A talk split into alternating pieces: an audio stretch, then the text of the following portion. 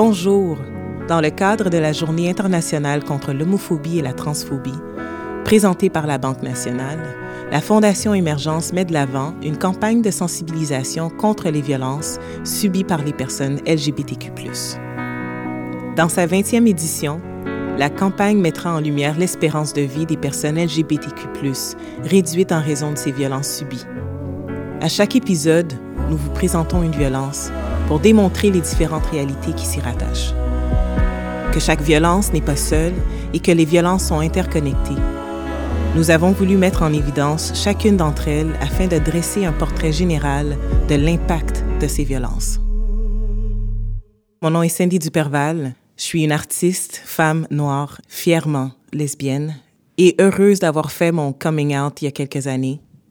Et aujourd'hui, la raison pour laquelle j'ai décidé de m'impliquer, surtout dans cette campagne contre les violences, c'est que moi-même j'ai vécu de la violence physique et psychologique et que c'est important pour moi de partager non seulement mon histoire, mais celle des gens qui aujourd'hui font toute la différence et qui se sont pris en main, qu'ils ont eu le courage de s'en sortir, mais c'est pas toujours le cas.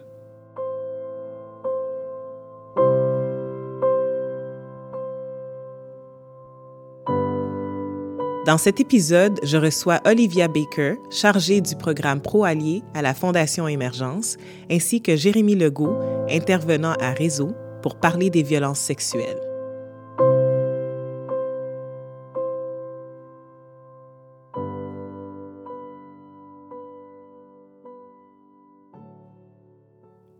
Alors bonjour Olivia, merci beaucoup d'être avec nous aujourd'hui. Euh, je sais que la Fondation a mis sur pied un nouveau projet contre le harcèlement des personnes LGBTQ en milieu de travail. Peux-tu nous en parler? Oui, mais en fait, c'est un projet qu'on fait en partenariat avec le Conseil du patronat du Québec et grâce au financement de la CNESST. Et ça consiste à donner des formations sur le harcèlement et sur les milieux inclusifs des personnes LGBTQ, et des outils de sensibilisation. Euh, d'ailleurs, je vous invite à aller regarder nos vidéos sur le site Internet. Ah, wow, c'est euh, super. Et aussi, j'en profite pour te poser une question parce que justement, on parle du changement dans les milieux de travail. Euh, on sent qu'il y a quand même eu euh, une, belle évolution. Et selon toi, avec ton travail sur le terrain, comment ça se passe dans la réalité? Je pense qu'il y a vraiment un bel élan d'inclusion. On parle de plus en plus de diversité, équité, inclusion dans les milieux de travail. Je le vois, le nombre de demandes aussi pour mes formations. Euh, donc, je pense qu'il y a vraiment une bonne volonté. Euh, après, c'est comme toujours, ça prend des formations pour euh, aller plus loin, puis de l'information. Et est-ce que ces demandes-là, c'est plus des grandes compagnies ou c'est vraiment à toutes les différentes échelles, petites et moyennes? J'ai vraiment de tout. Je peux avoir des centres communautaires vraiment de petite échelle, comme je peux avoir des grands, grands joueurs du Québec qui vont me demander des formations. Donc, euh, c'est ça qui est intéressant, c'est de parler à tout le monde. D'ailleurs, justement, on sait que le milieu du travail est extrêmement important pour la lutte contre l'homophobie, la transphobie, la lesbophobie et la biphobie. Euh, et j'étais curieuse de comprendre ou de savoir comment ça se passe. Donc, c'est bon de savoir qu'il y a, y a un engouement, il y a un désir de changement à toutes les différentes échelles. Et est-ce que c'est ton travail euh, s'étend euh, seulement au Québec ou ça va un peu plus loin? Généralement, je reste pas mal au Québec, mais je fais aussi des fois des interventions euh, dans l'Ontario parce que je suis assez bilingue, fait que je peux me permettre. Euh, en 2016, selon Statistique Canada, la proportion des femmes lesbiennes ou bisexuelles ayant déclaré avoir été victimes de harcèlement sexuel au travail euh, ont été trois fois plus supérieure à celle des femmes hétérosexuelles. Selon toi, qu'est-ce qui fait en sorte que les femmes lesbiennes sont plus ciblées? Est-ce que tu pourrais nous définir l'harcèlement sexuel et nous donner des exemples euh, des formes qu'il peut prendre pour les personnes LGBTQ+. Oui, absolument. Ben, dans le fond, le harcèlement sexuel, c'est avant tout une forme de harcèlement. Donc, quand on parle de harcèlement, il faut qu'il y ait certains éléments de présents dans notre définition. Euh, donc, il faut que ce soit quelque chose de vexatoire, de non voulu, donc il n'y a pas de consentement là-dedans. Euh, il faut qu'il y ait un élément de répétition, on peut considérer que c'est du harcèlement si c'est une seule fois, mais il faut que ce soit un geste grave. Donc, soit un geste grave, soit une répétition de gestes euh, peut-être moins graves. Il faut aussi que euh, ça porte atteinte à la dignité ou à l'intégrité physique ou psychologique. Donc, ça a des effets, des conséquences négatives sur la personne. Donc, peut-être la personne, elle va euh, avoir de l'anxiété, elle va avoir du mal à dormir après, ce genre de choses-là. Et bien sûr, ça entraîne un milieu de travail néfaste après ça. Et un autre élément que je trouve intéressant, c'est que c'est sans qu'on ne prend pas en compte les intentions de l'auteur. Mhm. Donc même si la personne dit oui, mais c'était juste pour rigoler, euh, oui, mais moi j'avais pas des mauvaises intentions, ça reste du harcèlement. Quand on parle du harcèlement sexuel, on va parler de d'attouchement, de gestes. Euh, ça peut être aussi du non-verbal, donc la façon dont on va regarder quelqu'un, dont on va faire des gestes, des, des faces un petit peu qu'on va faire. Ça peut être des blagues. Euh, tout ça, ça peut être aussi des propositions. Et ça peut être aussi, par exemple, de, partager certaines photos. Donc, si envoyer par message ou par courriel certaines photos, certaines images pornographiques, c'est aussi une forme de harcèlement sexuel. Oh, wow, OK. Euh, et dans cette optique-là, on voit surtout dernièrement dans les nouvelles que souvent c'est difficile de prouver l'harcèlement sexuel. Quels sont les outils que vous donnez euh, dans la formation justement pour reconnaître et, pour pouvoir mieux dénoncer ce type de, d'action? Oui, absolument. Les gens ont souvent du mal à aller porter plainte ou à les dénoncer qu'ils ont vécu du harcèlement, tout simplement parce qu'ils ne savent pas que ce qu'ils ont vécu, c'est du harcèlement. Euh, donc c'est pour ça qu'on trouve ça très important de euh, faire des sensibilisations sur c'est quoi du harcèlement. Donc on va communiquer sur la, définition bien sûr du harcèlement, mais aussi donner des exemples et particulièrement des exemples sur la façon dont ça atteint les personnes LGBTQ+. Donc par exemple quand on parle euh, du harcèlement sexuel, le fait de d'envoyer des photos par message ou ce genre de choses-là, c'est du harcèlement. Et ça, des fois, les gens vont se dire, oui, mais il m'a pas touché, fait que c'est pas du harcèlement sexuel. Mm-hmm. Ça reste, ça peut être du harcèlement sexuel, même si la personne ne vous a pas touché physiquement. Euh, comme par exemple quand on parle du harcèlement psychologique, le fait de mégenrer une personne de façon persistante, c'est du harcèlement. Mm. Et ça, souvent, c'est pas forcément compté comme ça. Fait que vraiment de faire en sorte que les gens comprennent c'est quoi le harcèlement. Et aussi, dans mes formations, je parle des étapes à faire quand on est victime ou quand on est témoin aussi. Donc, mobiliser les personnes qui sont témoins de harcèlement, je trouve ça vraiment important. D'ailleurs, euh, une personne sur deux dit avoir déjà été témoin d'actes de, harcèlement dans son milieu de travail. Et c'est pas tout le monde qui a agi sur le coup. Justement, donc tu nous parles de comment déceler ou en fait définir premièrement l'harcèlement et l'harcèlement sexuel. Euh, on ne sait pas toujours quand ça a été fait, on ne sait pas comment, quand on est témoin, euh, comment gérer ce, type de situation-là. Quels sont, en, en, en exemple, exemple concret, les, façons qu'on peut euh, aller dénoncer ou euh, à partir du moment qu'on comprend que c'est ça qui se passe, euh, qu'est-ce qu'on peut faire? Bah, il y a deux grandes choses qu'on peut faire. D'abord, au niveau de la situation actuelle, donc par exemple, c'est d'intervenir. Donc par exemple, si on voit que c'est une personne qui se rapproche trop physiquement, qui, qui tient des propos qu'on trouve harcelants, blessants, il n'y a pas forcément besoin non plus d'attendre que ça soit la douzième fois que ça se passe pour réagir. Dès la première fois, même si c'est pas encore du harcèlement, ça peut être bien justement euh, d'interagir et de réagir de façon préventive. Mhm. Donc, par exemple, en disant, bah, tu sais, moi, je trouve que ce, genre de blague-là, c'est pas super approprié. Sans forcément dire, euh, t'es vraiment un gros homophobe, puis je veux plus jamais te parler. Euh, déjà, juste dire comme, hey, tu sais, moi, je trouve pas ça très drôle comme blague. J'aimerais ça qu'on évite ce genre de choses-là. Mhm. Fait que, déjà, de façon préventive, il y a ça qu'on peut faire. Ensuite, il y a euh, tout ce qu'on peut faire au niveau de la victime. Donc, aller voir la victime, déjà voir comment elle se sent par rapport à ça. Peut-être qu'elle elle trouve ça drôle, ça, pour elle, c'est pas du harcèlement. Puis peut-être que dans ce cas-là, c'est correct. si, peut-être qu'elles ont des sortes de, de blagues entre, entre collègues que nous, on comprend pas. Mais aller voir avec la victime, peut-être que la victime, elle va te dire bah, Tu sais, ça commence à être lourd. C'est pas la première fois qu'il fait ce genre de blague, puis euh, je commence à, à regretter d'en avoir parlé. J'aurais dû garder ça pour moi, mmh. puis et là, il y a une petite lumière qui va s'allumer dans notre, dans notre tête. C'est une situation de harcèlement. Quelques trucs qu'on peut lui dire, c'est quand justement la faire prendre conscience que peut-être que c'est du harcèlement. Parce que peut-être qu'elle, elle, va pas dire les mots je suis victime de harcèlement. Elle ne va pas forcément le dire comme ça, mais on peut lui dire bah, tu sais, ce que tu vis, moi, ça me fait quand même pas mal penser à du harcèlement. Euh, est-ce que tu voudrais qu'on aille en parler aux ressources humaines? Tu sais, si tu veux, je peux t'accompagner. Euh, aussi, je peux témoigner sur ce que j'ai vu. Si tu veux, je peux le mettre par écrit. Mm-hmm. Donc, plusieurs choses. Déjà, faire, euh, faire prendre conscience que c'est peut-être une situation de harcèlement. Lui faire comprendre qu'elle n'est pas seule. Donc, on peut l'accompagner dans ses démarches.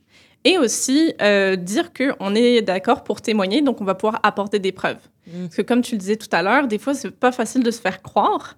Euh, des fois, on, a le phénomène de, en anglais, ce qu'on appelle le gaslighting, donc où la victime va, euh, où l'auteur va faire croire à la victime qu'elle n'a pas été victime de ce qu'elle a été victime. Mm-hmm. donc, c'est justement de dire comme non, non, moi j'ai vu ce qui se passait, je suis de ton côté et je peux témoigner, on va mettre ça par écrit, puis tu vas pouvoir porter plainte si tu le veux sans forcément forcer la personne à porter plainte, juste lui dire je suis disponible, je suis avec toi, je suis à côté de toi. Et wow, donc le soutien, c'est important d'agir de, sur le moment aussi, c'est important. Euh, dans un cas où ce que c'est un supérieur, est-ce que et, c'est toujours plus intimidant parce qu'on se dit bon, je vais aller voir les ressources humaines, ils vont ils vont dire de parler peut-être directement à la personne, mais parce que c'est quelqu'un qui est en autorité, euh, il y a plusieurs types de barrières. Est-ce que vous avez aussi des outils dans ces cas-là? Oui, mais dans le fond, euh, si, d'ailleurs, je ne l'ai pas mentionné dans ma première solution, mais des fois, par rapport au harcèlement, on peut peut-être juste aller voir la personne. Parce que des fois, les personnes qui font du harcèlement ne se rendent absolument pas compte que ce qu'ils font, c'est du harcèlement. Mhm. Eux, ils prennent ça comme euh, ben, moi, je suis assez tactile dans la vie, euh, ou ben non, c'est juste une blague. Fait que bref, des fois, juste aller leur dire, dire quand ben, tu sais, tes propos, c'est quand même, moi, ça me dérange, ça me met un peu mal à l'aise peut-être que la personne, ça va s'arrêter là, puis il n'y a même pas besoin de porter plainte, puis c'est, c'est, c'est petit guidou comme ça. On va même préférer ce genre de situation-là. Malheureusement, comme tu le dis, il y a des gens qui sont peut-être pas très parlables, soit par rapport à leur position hiérarchique, soit par rapport à leur personnalité. Ça peut mhm. arriver aussi. Euh, donc, dans ce cas-là, on peut aussi voir est-ce qu'il y a quelqu'un d'autre dans la hiérarchie à qui on peut parler? Donc, par exemple, si mon problème, ça serait euh, mon gestionnaire direct, est-ce qu'il y a quelqu'un d'autre dans la hiérarchie, peut-être son gestionnaire à lui, ou un gestionnaire du même niveau, mais on va dire euh, à côté, dans l'équipe mhm. d'à côté, pour lui dire, ben, tu sais, sans forcément aller euh, jusqu'à je veux porter plainte et tout ça, juste lui dire, ben, tu sais, mon gestionnaire, il a un petit peu des fois des, des, comportements qui me mettent mal à l'aise, mais je n'ose pas lui en parler, je sais pas trop comment amener ça. Mhm. Je pense pas qu'il y ait de mauvaises intentions, mais je suis pas sûre qu'il s'en rende compte que ça me mette mal à l'aise. Est-ce que toi, tu pourrais aller lui dire un mot? OK. Fait que de passer parfois à côté, ça va euh, mieux passer si vous pouvez pas passer parler directement à la personne ou si vous ne sentez pas à l'aise de parler aux ressources humaines. Dans le fond, l'idée, c'est de toujours en parler à quelqu'un. Oui, OK. De ne pas s'isoler dans, dans, ces situations-là. Euh, selon Statistique Canada en 2016, la proportion des femmes lesbiennes ou bisexuelles ayant déclaré avoir été victimes de harcèlement sexuel au travail au Canada a été trois fois plus supérieure que celle des femmes hétérosexuelles.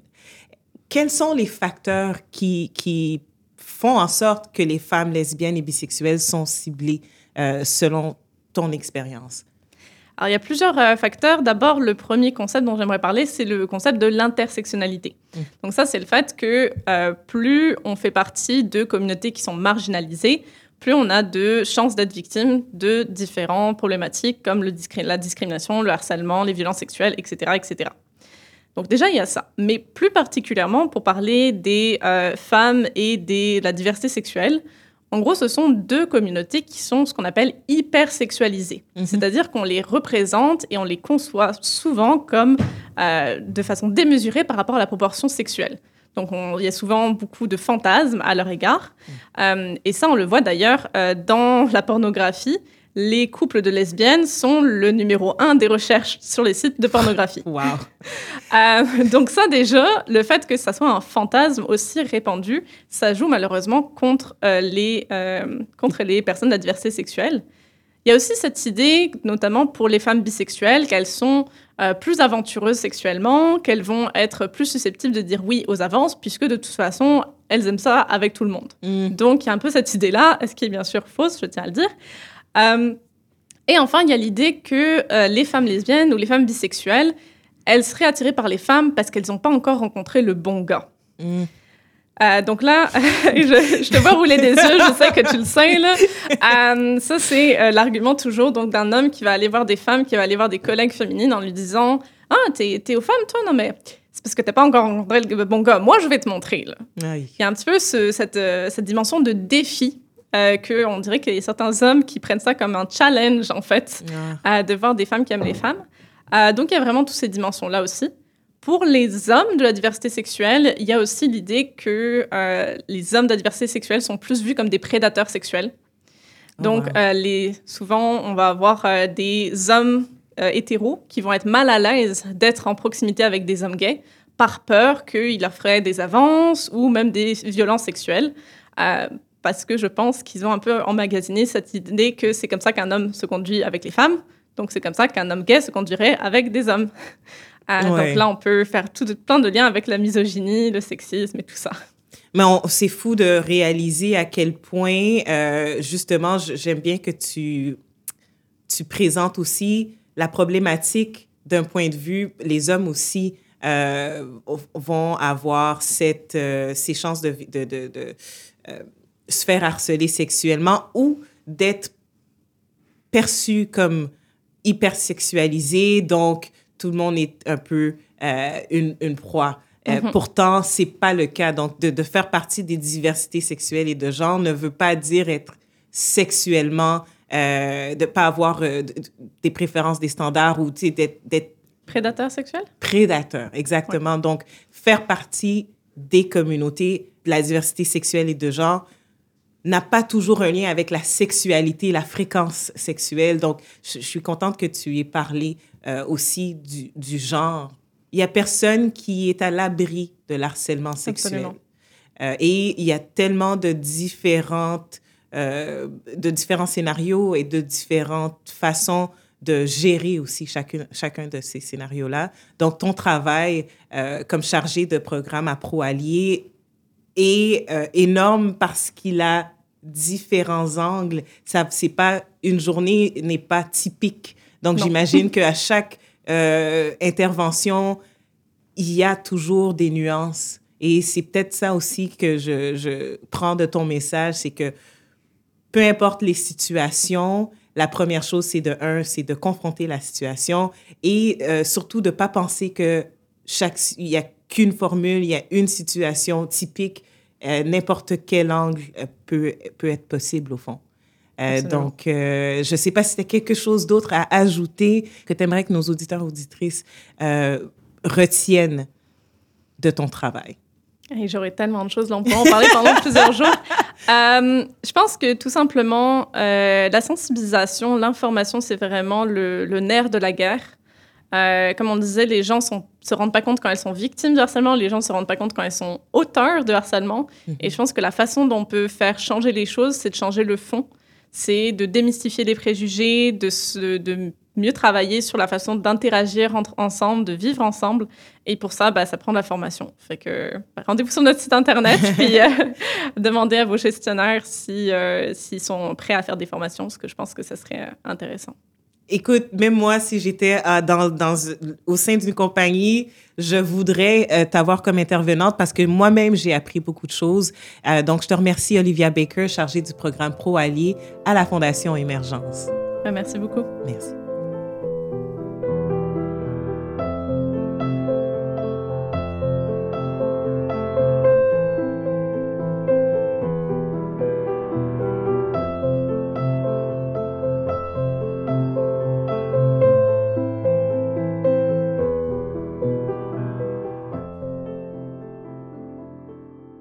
Merci beaucoup d'être avec nous aujourd'hui. Jérémy nous vient de Réseau euh, et on va parler aujourd'hui des violences sexuelles.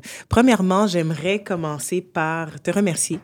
Et euh, est-ce que tu pourrais nous donner une définition de violence sexuelle, surtout dans le cadre de ton travail? Euh, oui, en fait, j'aimerais peut-être commencer là, avec une définition euh, qui est assez large. Comme tu le dis, mm-hmm. euh, dans le cadre de mon travail, les violences sexuelles peuvent se décliner euh, par des personnes qui vont vivre des, euh, un éventail de comportements mm-hmm. euh, qui peut aller en fait du harcèlement, des attouchements non désirés de nature sexuelle jusqu'à de l'exhibitionnisme, du voyeurisme et qui peut là, aller jusqu'à euh, l'agression sexuelle et par exemple l'imposition de certains comportements là, sexuels non désirés mm-hmm. euh, avec ou sans la violence physique, psychologique qui, qui, qui, avec euh, le Ouais, qui- comportement sexuel. qui sont interconnectés. Euh, parce qu'au fond, c'est ça, la personne prend une emprise qui est physique, mais elle peut aussi prendre une emprise qui est psychologique. Euh, dans ses comportements, ça peut, c'est à caractère sexuel, donc c'est une forme de violence aussi. On sous-estime euh, l'impact que ça a sur les victimes. Dans la situation actuelle, euh, on réalise que euh, il y a des groupes qui sont plus vulnérables que d'autres. Euh, selon toi, comme, de quoi ça a l'air euh, sur le terrain? Ben, je vais commencer par peut-être donner quelques chiffres là, euh, qui ressortent d'un article là, publié par Justat, par Statistique Canada. Peut-être à noter qu'à l'intérieur de, cet article-là, ils vont définir la violence sexuelle par deux questions, soit euh, qu'un partenaire vous a obligé à vous livrer à des actes sexuels contre votre gré. Et là, la deuxième question sur euh, les euh, violences sexuelles, c'était vous a obligé ou a tenté de vous obliger à avoir une relation sexuelle? Ce qui est quand même déjà une définition un petit peu plus, là, euh, je dirais, conservatrice de ce qui est là, la violence sexuelle. Ce que ça leur a sorti, c'est que de la part d'un partenaire intime, environ le 10 des euh, répondants ou des personnes de la, com- des hommes LGBTQ euh, ont répondu comme quoi qu'ils euh, avaient vécu euh, ce type là, de violence. Euh, par la suite, si c'est une personne là, autre qu'un partenaire intime, c'est jusqu'à 25 là, des, euh, des personnes qui ont euh, vécu ce type de violence. Cependant, sur le terrain, on peut voir qu'avec euh, la définition que j'ai donnée peut-être un peu plus tôt, qui regroupe un peu plus de, de, de, comportements ou d'éventails là, de situations, euh, la violence sexuelle est quand même assez répandue. Oui. Beaucoup de personnes vont en vivre de manière là, euh, euh, sporadique dans les lieux de socialisation, dans les lieux de sexualité, à l'intérieur de leur relation intime aussi. Euh, ce, qui, ce qui est à noter, c'est que peut-être hum, la- notre vision de la sexualité fait en sorte des fois qu'on va prendre des présomptions Oui. des, on, on va présupposer souvent le consentement euh, à un toucher, à, euh, à un baiser. Et puis, euh, donc, par la suite, ce qui va se représenter là, dans, sur le terrain, c'est qu'une personne peut être mis inconfortable par un certain regard soutenu. Si jamais là, la personne euh, à l'urinoir à côté euh, te regarde pendant euh, longtemps. Ou encore, euh, si jamais vous êtes dans un bar et qu'on vous là, euh, effleure euh, les fesses ou qu'on vous empoigne les fesses, euh, ça peut être des comportements qui, des fois, est un peu marginalisés ou perçus comme étant de la séduction Oui. à l'intérieur de, de nos communautés. Il faut faire un travail, en fait, il faut éduquer, en fait, les gens. Une des avenues possibles, c'est de discuter au niveau du consentement. Oui. Euh, de venir définir c'est quoi le consentement, c'est quoi la différence entre la séduction et euh, une violence sexuelle. Et puis, comme tu le soulevais là, un peu plus tôt, c'est un peu cette emprise-là, euh, le but là, derrière le comportement. Lorsqu'une personne va séduire, il y a... il y a, à l'intérieur de la séduction, il y a, si on veut, un, un jeu où la personne va vouloir là, se mettre de l'avant, montrer ses belles, son beau côté euh, et euh, s'assurer en fait là, du bien-être de l'autre personne tout au long de, là, du, si on veut, de la séduction. Oui. Lors de la violence sexuelle, il y a cette, cette tentative de prise de pouvoir, de, de, De contrôle. de contrôle de, Mhm. de, de l'autre personne, euh, soit de son partenaire intime ou de la personne qu'on qu'on agresse. Là. Oui, mais c'est, c'est, euh, j'aime aussi que dans euh, ce que tu viens de nous dire, on parle des hommes de la minorité sexuelle. Donc, les, juste pour qu'on, en parenthèse, pour que pour nos auditeurs et auditrices, euh, c'est que on doit comprendre que la violence sexuelle peut arriver à n'importe qui à n'importe que- quel moment. Euh, tout le monde, personne n'est à l'abri. Par contre, aujourd'hui, on va, on va parler justement de cette violence sexuelle parmi euh, les hommes de, de la minorité sexuelle parce que les hommes euh, qui font partie des mi- minorités sexuelles ont tendance à être euh, hypersexualisés. Et on parle pas beaucoup de... C'est pas tout comme... On parle de la séduction, mais il y a une ligne. Et souvent, on parle pas de euh, la violence sexuelle faite aux hommes à l'intérieur des communautés LGBTQ+, parce que on a normalisé justement euh, la sexualité, la, séduction, mais, euh, sans le consentement, ça demeure un acte de violence sexuelle. Absolument. Il y a différents, comme tu le dis, processus qui sont un peu là en à mettre euh, sur, sur, la table.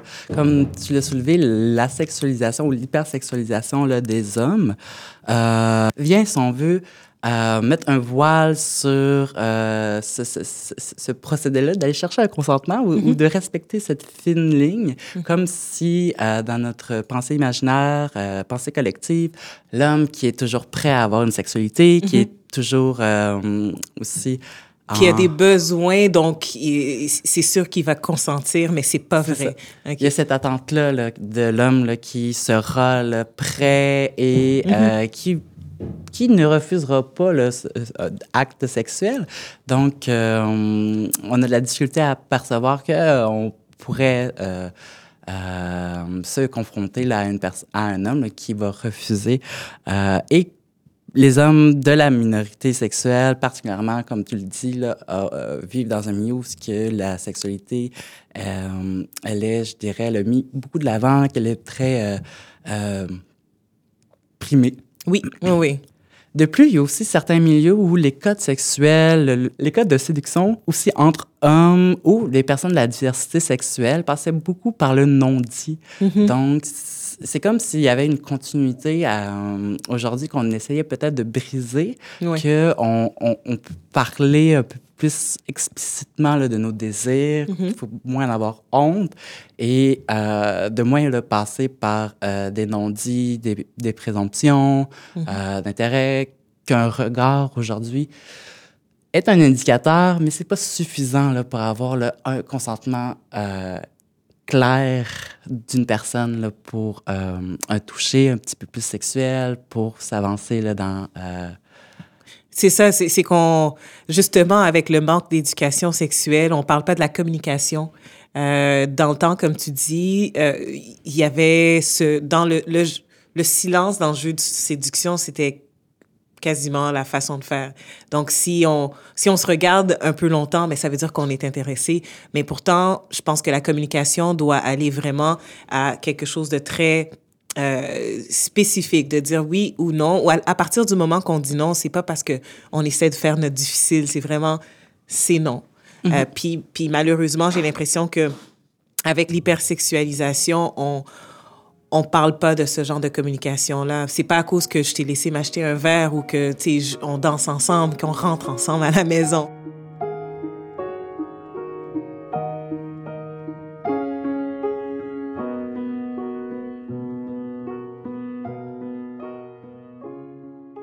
Justement, ce que je voulais aborder avec toi, dans les interventions que, que font Réseau, quel est le, l'approche, premièrement, euh, en tant qu'intervenant, quand vous devez euh, parler de consentement parmi des hommes. Puis, parce que, est-ce qu'il y a un inconfort de dire, ben, tu sais, moi, je veux pas toujours euh, passer à l'acte sexuel, mais je sens une pression parce que, justement, je suis un homme? Oui, premièrement, je dirais que, en fait, chez Réseau, on a fait une campagne sur le consentement. Mm-hmm. Il y a de ça là, quelques années, euh, ça a été assez partagé, la réception au niveau de cette campagne-là auprès de, des hommes de notre communauté. D'un côté, comme tu le dis, il y en a qui vont soulever qu'ils vont ressentir souvent cette pression-là d'adhérer à des comportements sexuels euh, ou, ou d'aller plus loin, étant donné qu'ils vont vivre une certaine culpabilité ou que la personne là, qui leur a payé un verre là, leur font savoir qu'ils leur doivent là, un peu là, quelque chose de plus mm-hmm. et que effectivement, euh, ça ça veut pas ça engage personne là, envers Mhm. Euh, des étapes supplémentaires ou envers des comportements sexuels euh, plus. Ou c'est pas parce que, comme tu le dis, là, tu m'as payé un verre ou qu'on danse ensemble qu'on va rentrer ensemble. Mhm. Quand on parle du consentement, c'est toujours euh, important si on veut de venir rappeler les trois critères là, légaux qui mhm. sont un consentement clair. Donc ici, là, on parle vraiment qu'il soit explicite, par la suite, qu'il soit libre, donc à l'extérieur de tout, de toute force ou menace, habit de pouvoir. Et par la suite, qu'il soit éclairé aussi, donc qu'il soit le donné en connaissance de cause et en fait qu'il soit là, aussi donné à travers, euh, euh, si on veut, un, certain, une certaine, un certain état d'esprit, euh, pas trop, je dirais, là, affecté là, par des substances psychoactives. Oui. Il y a une grande part d'éducation à faire sur si on veut, ces trois critères de consentement euh, sur comment euh, naviguer aussi le consentement dans les milieux là, où il y a consommation. On sait mm-hmm. très bien que euh, plusieurs personnes aiment faire la fête, sortir dans les bars, dans les lieux de sexualité, consommer. Mm-hmm. Et par la suite, là, on, voit que ça devient une zone grise au niveau du consentement. Mm-hmm. Par la suite, euh, il y a aussi euh, un critère qu'on dit moral euh, au consentement, donc le critère de l'enthousiasme. Mhm. si jamais tu payes quelques verres ou un verre à une personne et puis tu lui demandes de, de, de, pour un, un, bec, mhm. et puis que la personne, un peu de de reculons ou...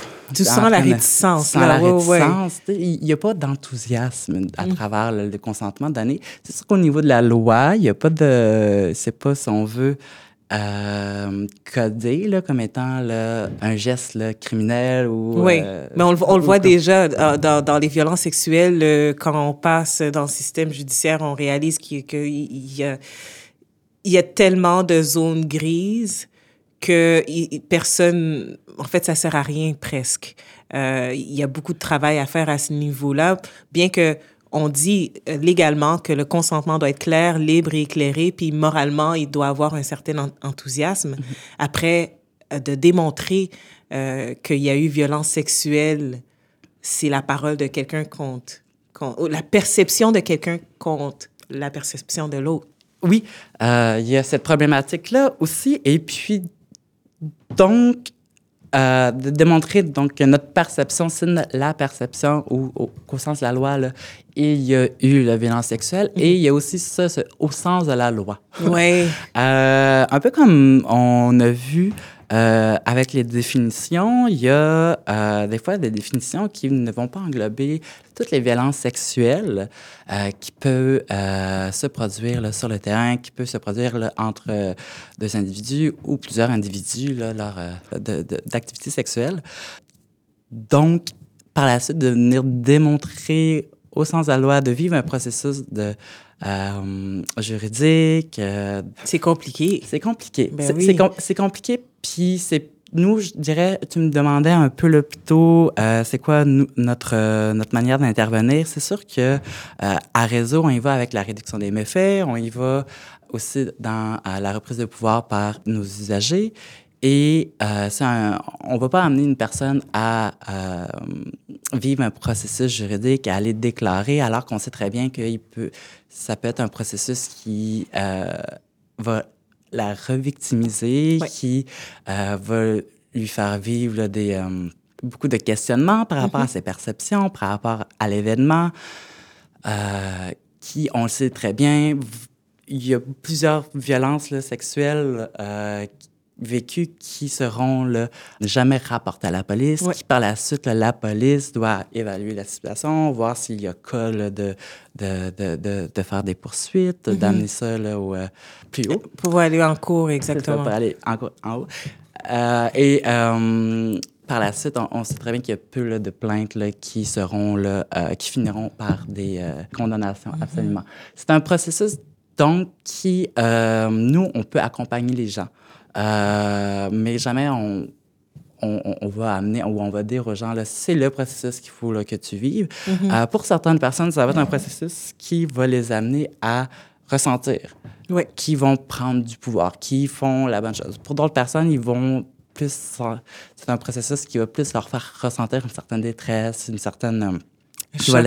un choc, une revictimisation, de toujours raconter l'événement, de devoir prouver à différentes étapes que c'était des violences qui se sont que c'était pas seulement dans leur tête aussi. Mm-hmm. Euh, donc nous on est là pour voir quels sont les besoins là, euh, des gens puis de quelle manière là, on peut là, euh, les soutenir là, à travers. Je t'écoute parler, je, je, je, je, pense à ce que tu viens de dire par rapport aux, tu sais, les moments où ce que même à l'acte, il peut avoir une violence sexuelle, ou ce que, tu sais, il, peut, on dit souvent, ben, tu sais, si tu t'es rendu jusque-là, tu peux pas dire non, ou tu peux pas dire, c'est pas ce que je veux, ou il y a des choses, tu sais, comme, il faut que, peu importe, qu'il y ait toujours un safe space, qu'il y ait toujours un, le consentement, c'est jusqu'à la fin. C'est pas à cause que je suis là, puis tu veux faire, tu veux me faire des choses que je, je, je, veux pas nécessairement, que à cause que je me suis présentée sur place, que je consens. Donc, et, encore là, après ça, au sens de la loi, on rentre un peu dans le, complexe, mais la violence sexuelle, il n'y a pas de date d'expiration ou d'expiration. Euh, tu peux avoir été, tu ressens une certaine connexion avec quelqu'un pendant une soirée, ça va bien, tu arrives à l'acte, tu es comme, OK, je suis pas à l'aise, ben, tu peux encore dire non. On, veut que les gens soient, euh, capables de reconnaître que le consentement, c'est important jusqu'à la fin. Oui. Euh, donc, c'est ça, le consentement, là, il est euh, en il, il, peut être il doit être renouvelé, voire le donner en continu. Mm-hmm. Donc, avec des nouveaux partenaires, euh, ça, ou même avec le même les mêmes partenaires pour le passé, c'est pas parce que tu t'es déjà donné à certains types de, de comportements sexuels que mm-hmm. tu vas y adhérer là, par la suite. Mm-hmm. mais que oui, le, consentement, c'est en continu, il peut être retiré à tout moment.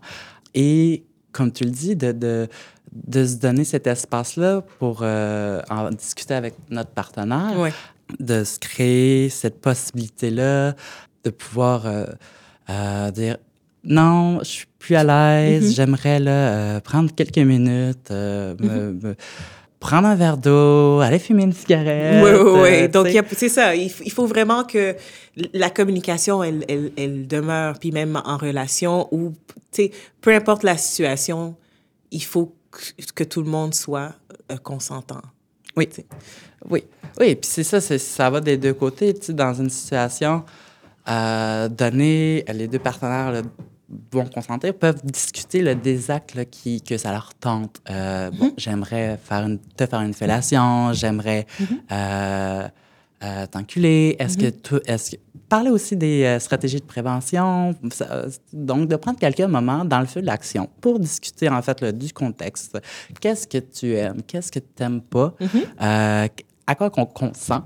Euh, comment est-ce qu'il y a une manière, si jamais là, tu de quelle manière je peux reconnaître là, que tu ça va un petit peu moins bien? si ça va moins bien, qu'est-ce que tu aimerais que je fasse mm-hmm. pour toi? Est-ce que tu aimerais que j'aille te chercher un verre d'eau? Est-ce que tu aimerais qu'on... Qu'on arrête ou qu'on on prend une pause. Ou... Ouais.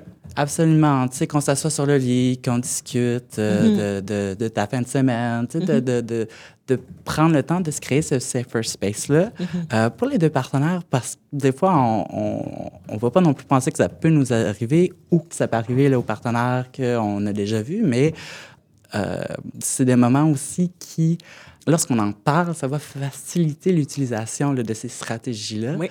Euh, parce que, comme tu le dis, des fois, on, est sur le moment, on va euh, ressentir cette pression-là. Mm-hmm. Euh, et dans le fil de l'action ou dans, dans, dans, avec toute la manière dont la sexualité là, ou le moment sexuel se déroule, mm-hmm. on, peut facilement prendre sur nous, puis se, sentir là, obligé de continuer ou cerné là, dans un coin où on ne sait pas là, comment se sortir d'une situation comme ça. Ouais. Euh, donc, ça vient important d'en discuter à l'avance. Mm-hmm. Et donc, c'est ça, avec cette, euh, cette difficulté, ce, manque peut-être d'éducation sexuelle au niveau aussi de communication relationnelle, communication de ses besoins, de ses limites, de ses attentes. Euh, et d'aller rechercher ces informations-là chez notre partenaire, chez nos partenaires aussi. Mm-hmm on a euh, remarqué qu'il y avait ce besoin-là dans la communauté. Mm-hmm. Euh, et puis, donc, comme je disais un peu plus tôt, là, avec la campagne, on essaie de mettre ça de l'avant. Donc, euh, c'est des questions qui se posent. Tu vas envoyer une dick pic, tu lui demandes auparavant oui. Hey, est-ce que tu aimerais voir mon pénis? Oui. Et puis, selon la réponse, ben, tu peux ou tu t'abstiens Oui, d'envoyer oui. une photo de ton pénis. Mhm. Euh, pareil, là, si jamais là, tu es aux urinoirs, euh, tu peux t'abstenir euh, de regarder là, la personne à côté de toi si tu la connais pas ou Mhm.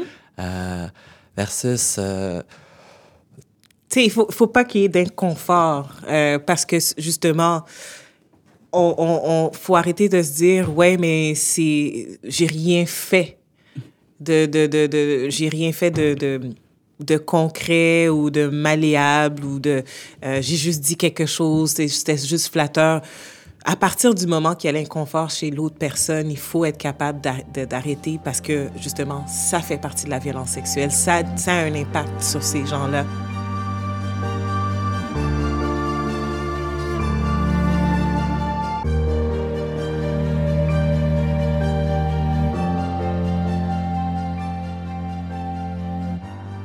Quels sont d'autres exemples d'impact sur les personnes victimes de violences sexuelles, même si c'est de petits actes ou à, à quelque chose de beaucoup plus euh, percutant?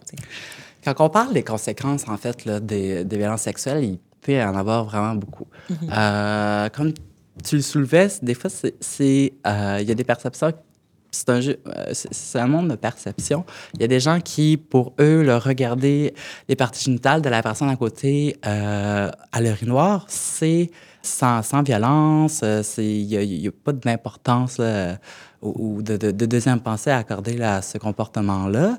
Euh, cependant, pour la personne qui est observée, si jamais elle a un côté exhibitionniste, ça peut être pris sans, euh, sans plus pour une personne qui serait un petit peu plus gênée ou qui s'attend pas nécessairement à être observée de cette manière-là.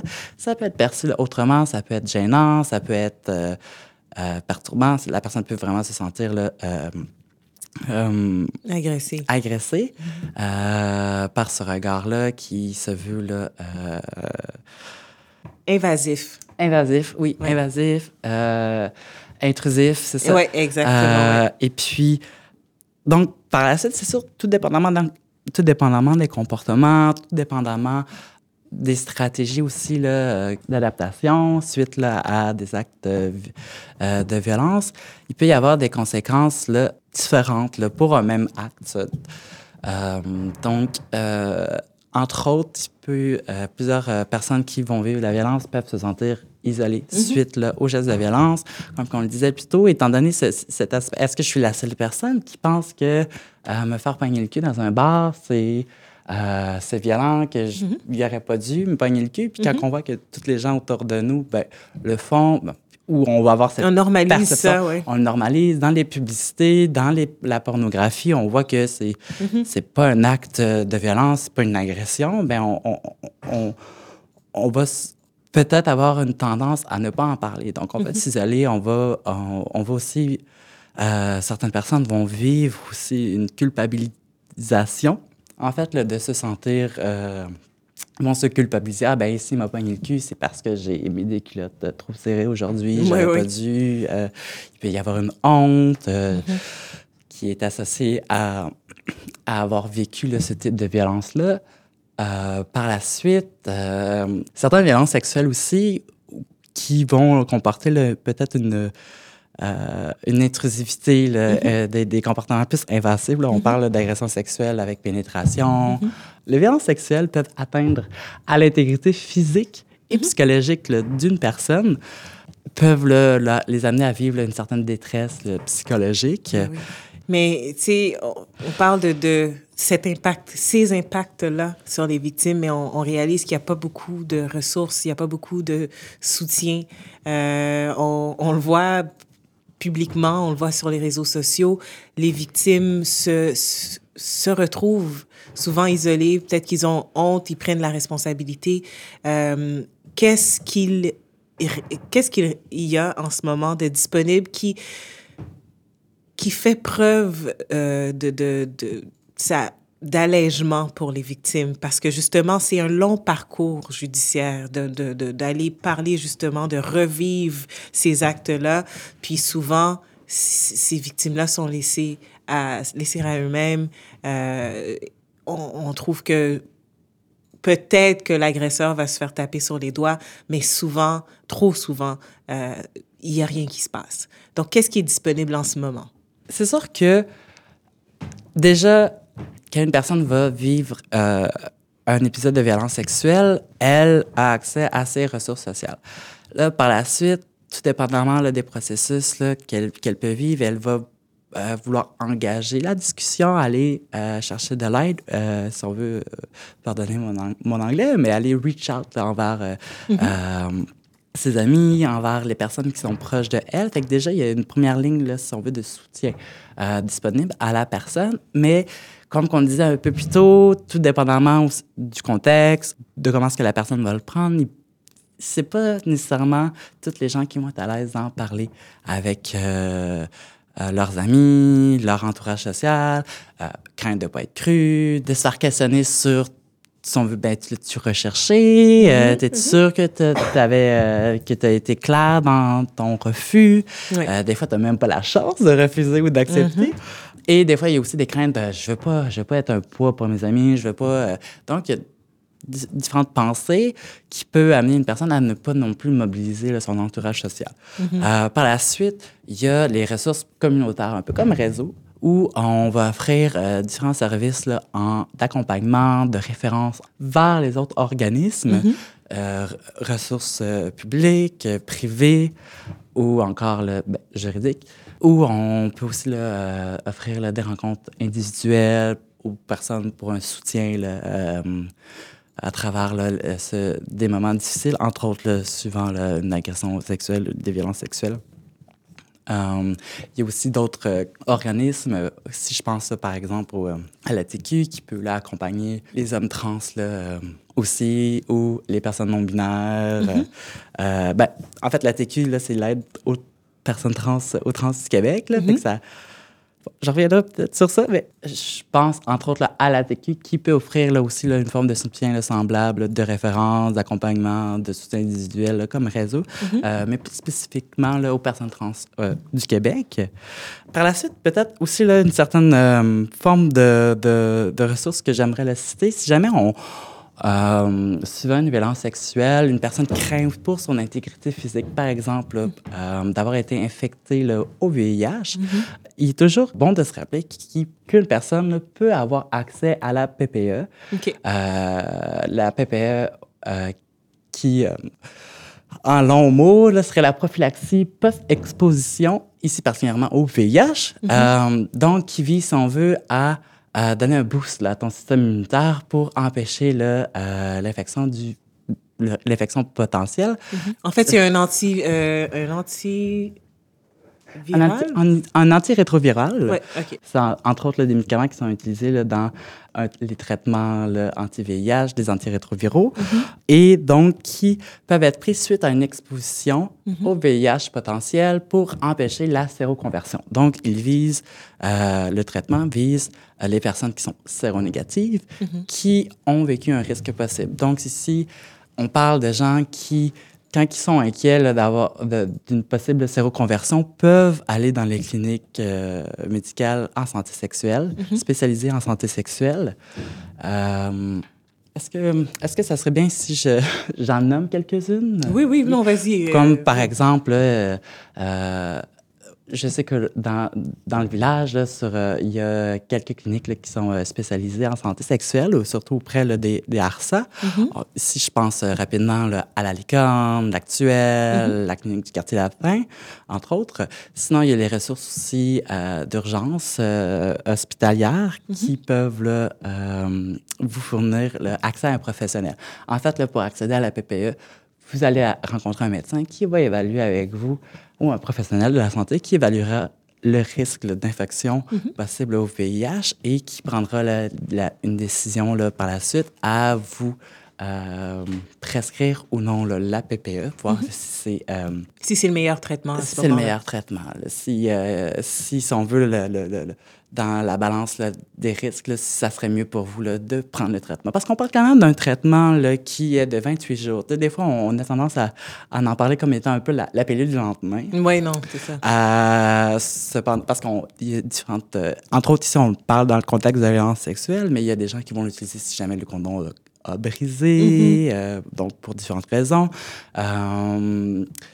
Mais cependant, c'est pas une pilule qu'on prend le, len- le lendemain, c'est quand même un traitement de 28 jours qui est assez... euh, qui peut avoir quand même... Qui, Un impact physique, Un euh, impact des, des- physique. des effets secondaires. euh, des, effets secondaires euh, non plaisants, cependant, qui, comparés à, à la séroconversion, qui... en tout cas. Donc, suite à l'évaluation du risque, là, le professionnel là, euh, verra avec vous s'il est bien là, dans votre situation de prendre ou non ce traitement-là. Et euh, peut-être une chose aussi à noter, il est très important, en fait, la, la rapidité de consultation est très importante. Oui. Vous pouvez avoir accès à la PPE jusqu'à 70 heures souvent. L'acte qui vous inquiète au niveau là, de euh, l'infection possible, au VIH, euh, le plus tôt, le mieux, en fait. là. Oui. Donc là, souvent, là, on parle de 24-48 heures jusqu'à là, un maximum de 72 heures là, pour accéder au traitement. Mais c'est déjà ça qu'il y ait euh, des possibilités, puis au moins on peut offrir quelques ressources et euh, surtout comment on fait pour continuer à suivre réseau pour justement les personnes qui veulent, qui ont des questions euh, ou qui ont besoin de soutien? Euh, il est possible, en fait, là, de suivre euh, Réseau là, sur... euh, on a notre site Internet qui est réseausanté.org. Sinon, vous pouvez toujours nous suivre là, sur euh, les médias sociaux tels que Facebook. Notre, euh, on a une page Facebook, on a aussi une page Instagram. Euh, donc, nous sommes assez là, euh, Présent sur les réseaux, puis assez facile d'accès. Absolument. Donc, on, vous pouvez nous contacter par message sur Facebook, sur notre site web. Euh, vous pouvez aussi, en fait, là, sur les différentes applications de rencontres, euh, telles que Grindr, Hornet, euh, voire Gay411, euh, il y a des euh, présences là, de, soit de bénévoles réseau ou encore d'intervenants, euh, de personnes de l'équipe d'intervention web qui sont affichés le réseau que vous pouvez là, aller demander là, une question. Et puis, euh, je vous inviterai, là, à, peu importe la, question que vous avez, à venir nous la poser. Et puis, nous, on, regardera avec vous là, quel- si c'est hors de nos euh, connaissances, quelle autre ressource pourrait répondre à votre question? Et c'est parfait. Je te remercie infiniment, Jérémy, euh, et à toute l'équipe de réseau. Euh, merci beaucoup. Aujourd'hui, on a parlé des violences sexuelles et, plus spécifiquement euh, des violences dont on parle un peu moins et qui ciblent les hommes de la diversité sexuelle. Donc, je te remercie infiniment. Merci à toi. Merci de l'invitation.